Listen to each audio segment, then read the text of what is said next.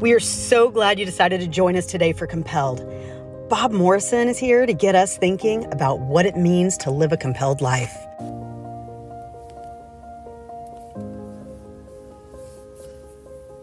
Hey, good morning, guys. I want to read to you a little bit. This is in Matthew 14, and I'm using the uh, New Living Testament this morning. Uh, this takes a little bit, but we're talking about stress and man, stress can own you. And so I want to just start by reading this and then we'll talk a little bit. When Herod the ruler of Galilee heard about Jesus, he said to his advisors, This must be John the Baptist raised from the dead. That's why he can do such miracles. For Herod had arrested and imprisoned John as a favor to his wife.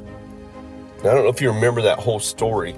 He's all about this lady that he marries, and basically, she was the former wife of Herod's brother Philip and he's kind of showing off. There's a birthday party takes place, and it's uh, Herod's wife's little girl, and he's basically telling her in front of everybody, "Hey, I can do anything that you'd like to have for your birthday.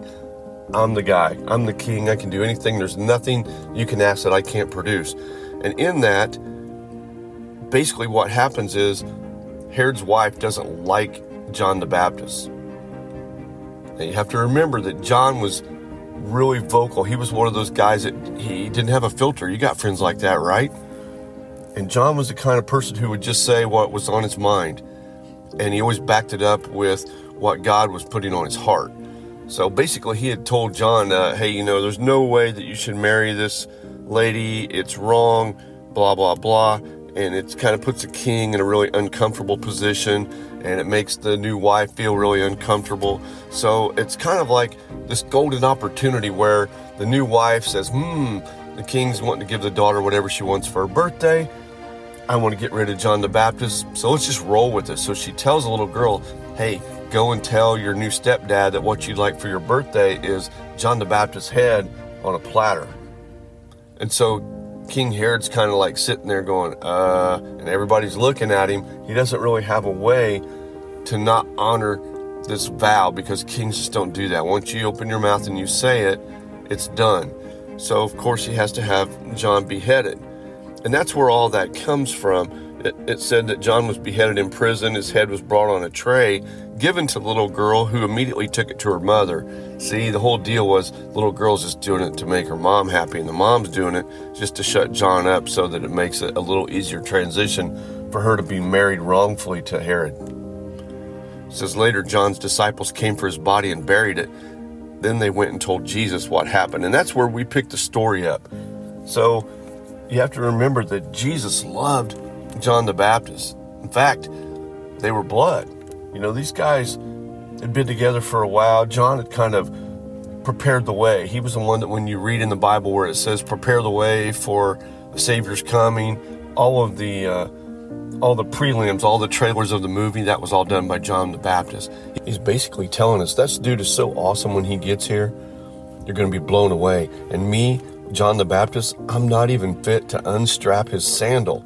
Now, what he's really saying is uh, in biblical times, people who had foot washing servants, servants whose basically their lowly job was to sit there and wait for somebody to show up, and they would kneel down in the dirt, unstrap the sandal, which obviously had everything you can imagine on the bottom of the sandal because that's what they've been walking around in.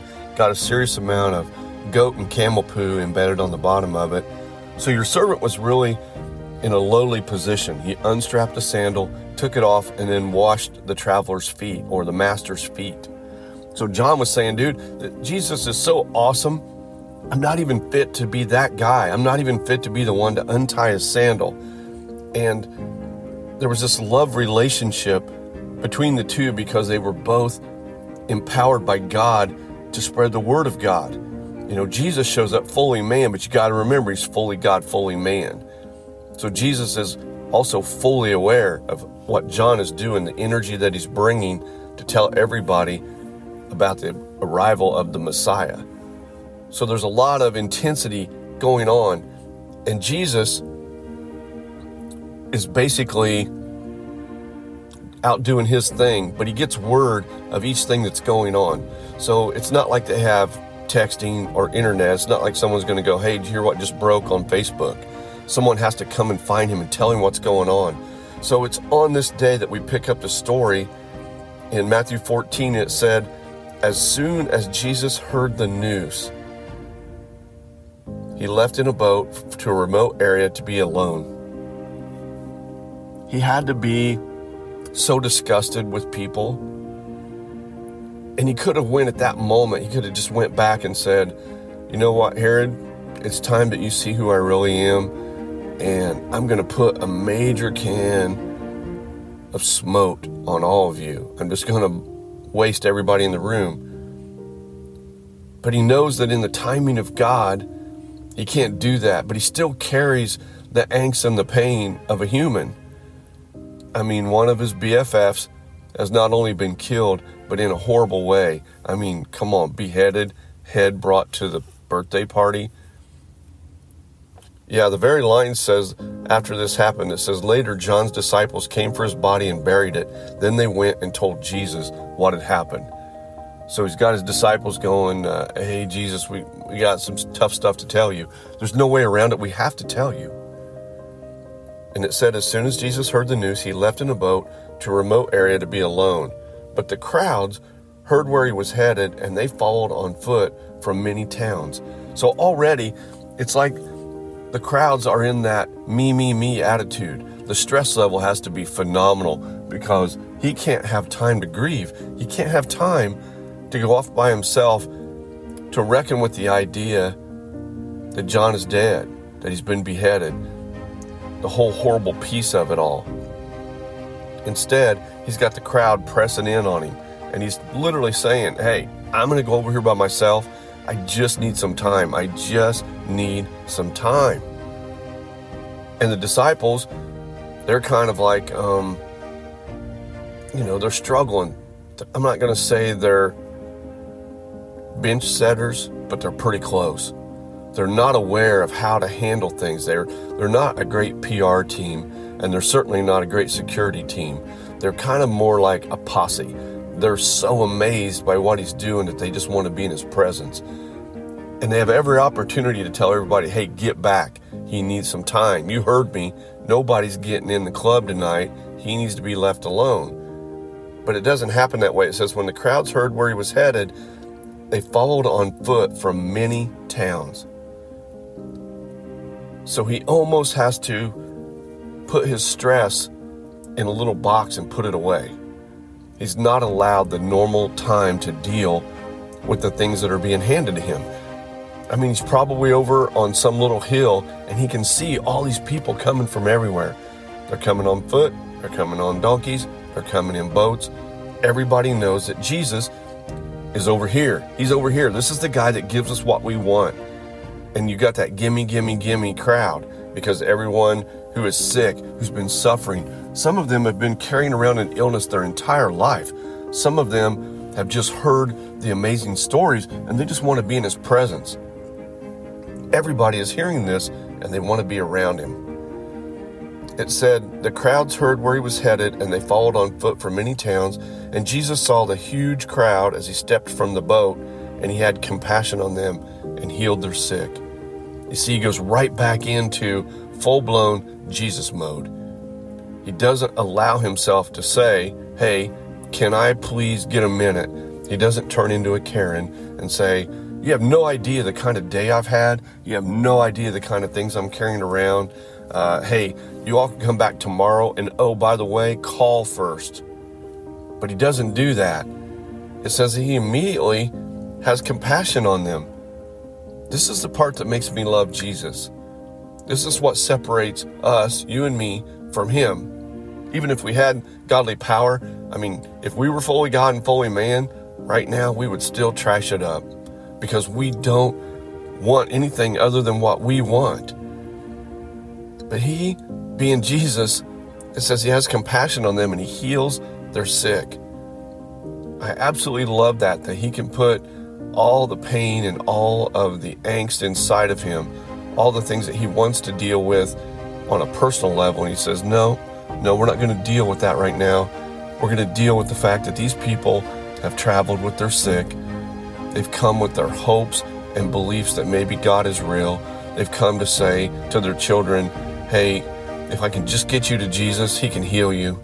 You're going to get to walk again, or you're never going to cough again, or you're never going to bleed anymore. Whatever it is that they had in their illnesses, Jesus is the answer. So let's go on with this story. We're, we're still in Matthew 14. It says, That evening, the disciples came to him and said, This is a remote place and it's already getting late. Send the crowds away so they can go to the village and buy food for themselves. Here we go again. You know, it's still happening. Stressometer has to just be going off the map. I mean, you know, in the cartoon, how it shows the stress meter with the red needle going all the way to the right and just dinging against the right side. It's got to be getting there, you know, because the disciples, once again, could be handling things, but instead they go, Hey, I know you've had a long day. Uh, your buddy John the Baptist was beheaded. And oh, yeah, we did see you heal all the sick. And we know the crowds are pressing in from everywhere. And that whole go be alone thing didn't quite work out. But uh, oh, yeah, we got more for you. We need one more thing. We always need one more thing. Can you do just one more dance for us, Jesus? Can you fix one more person? Can you bring one more miracle? We don't know how long that shoebox of miracles is going to last, but could you pull one more out for us? So they're telling him, hey, it's really late. We don't have any food.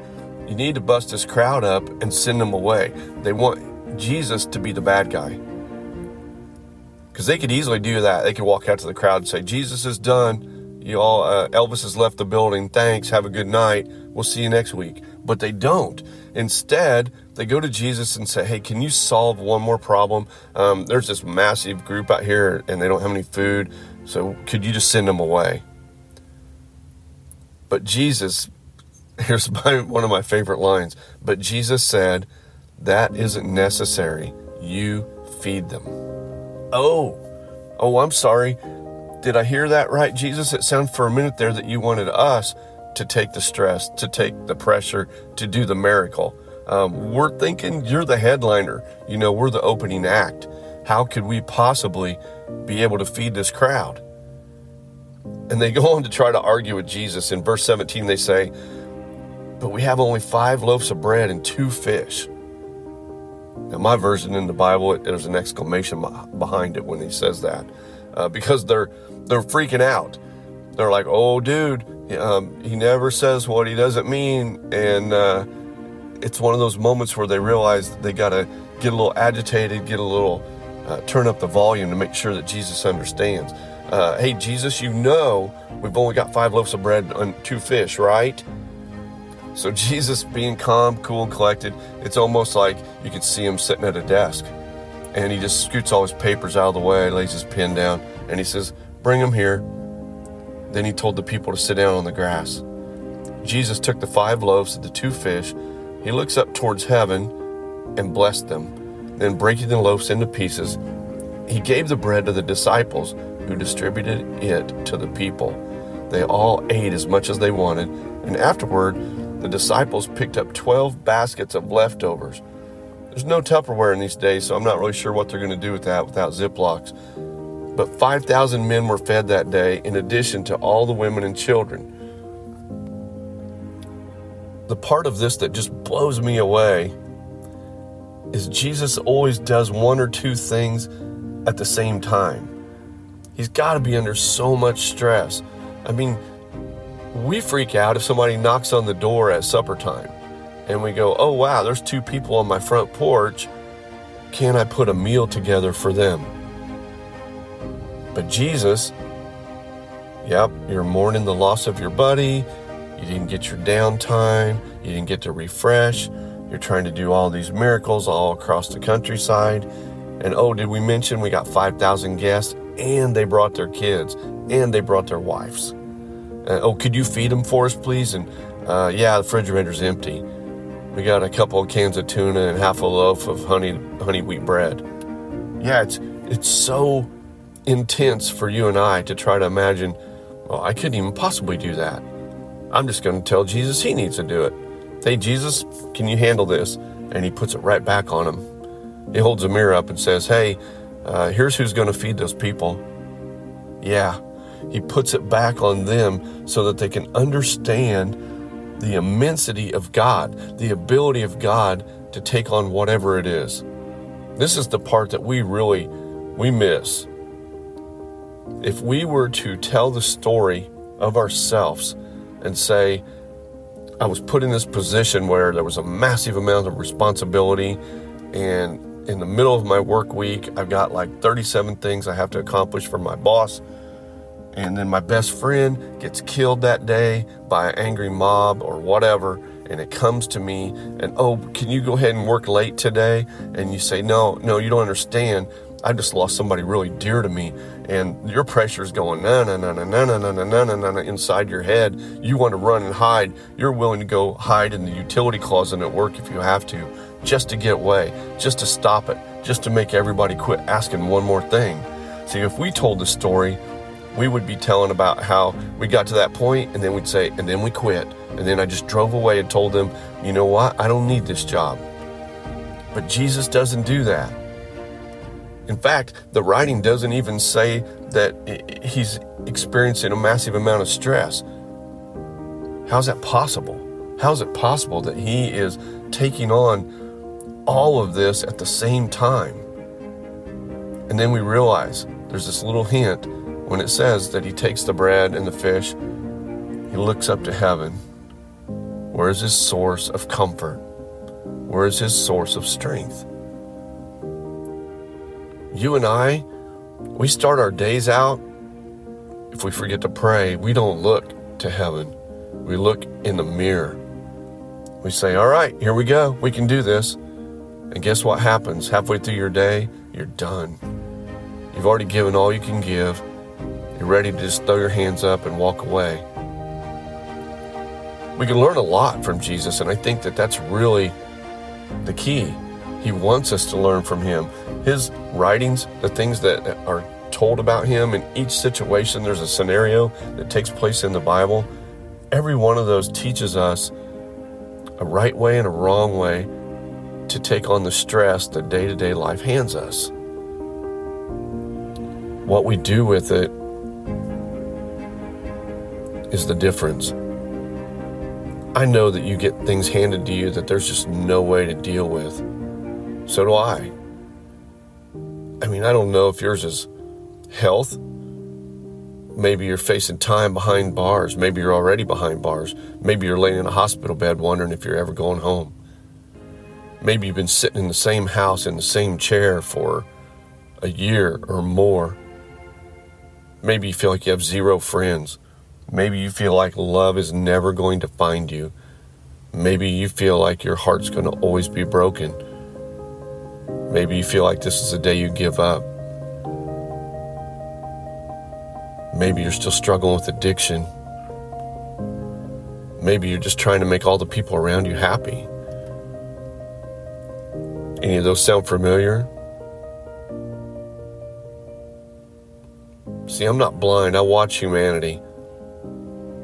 I watch the way that they come into a store, at a grocery store, for example. I watch how they walk from their car. Some of them walk like their legs will barely carry them. I watch the people get in the electric scooters and cruise around the grocery store to get their few items. I watch people count money because they don't have enough to pay for it.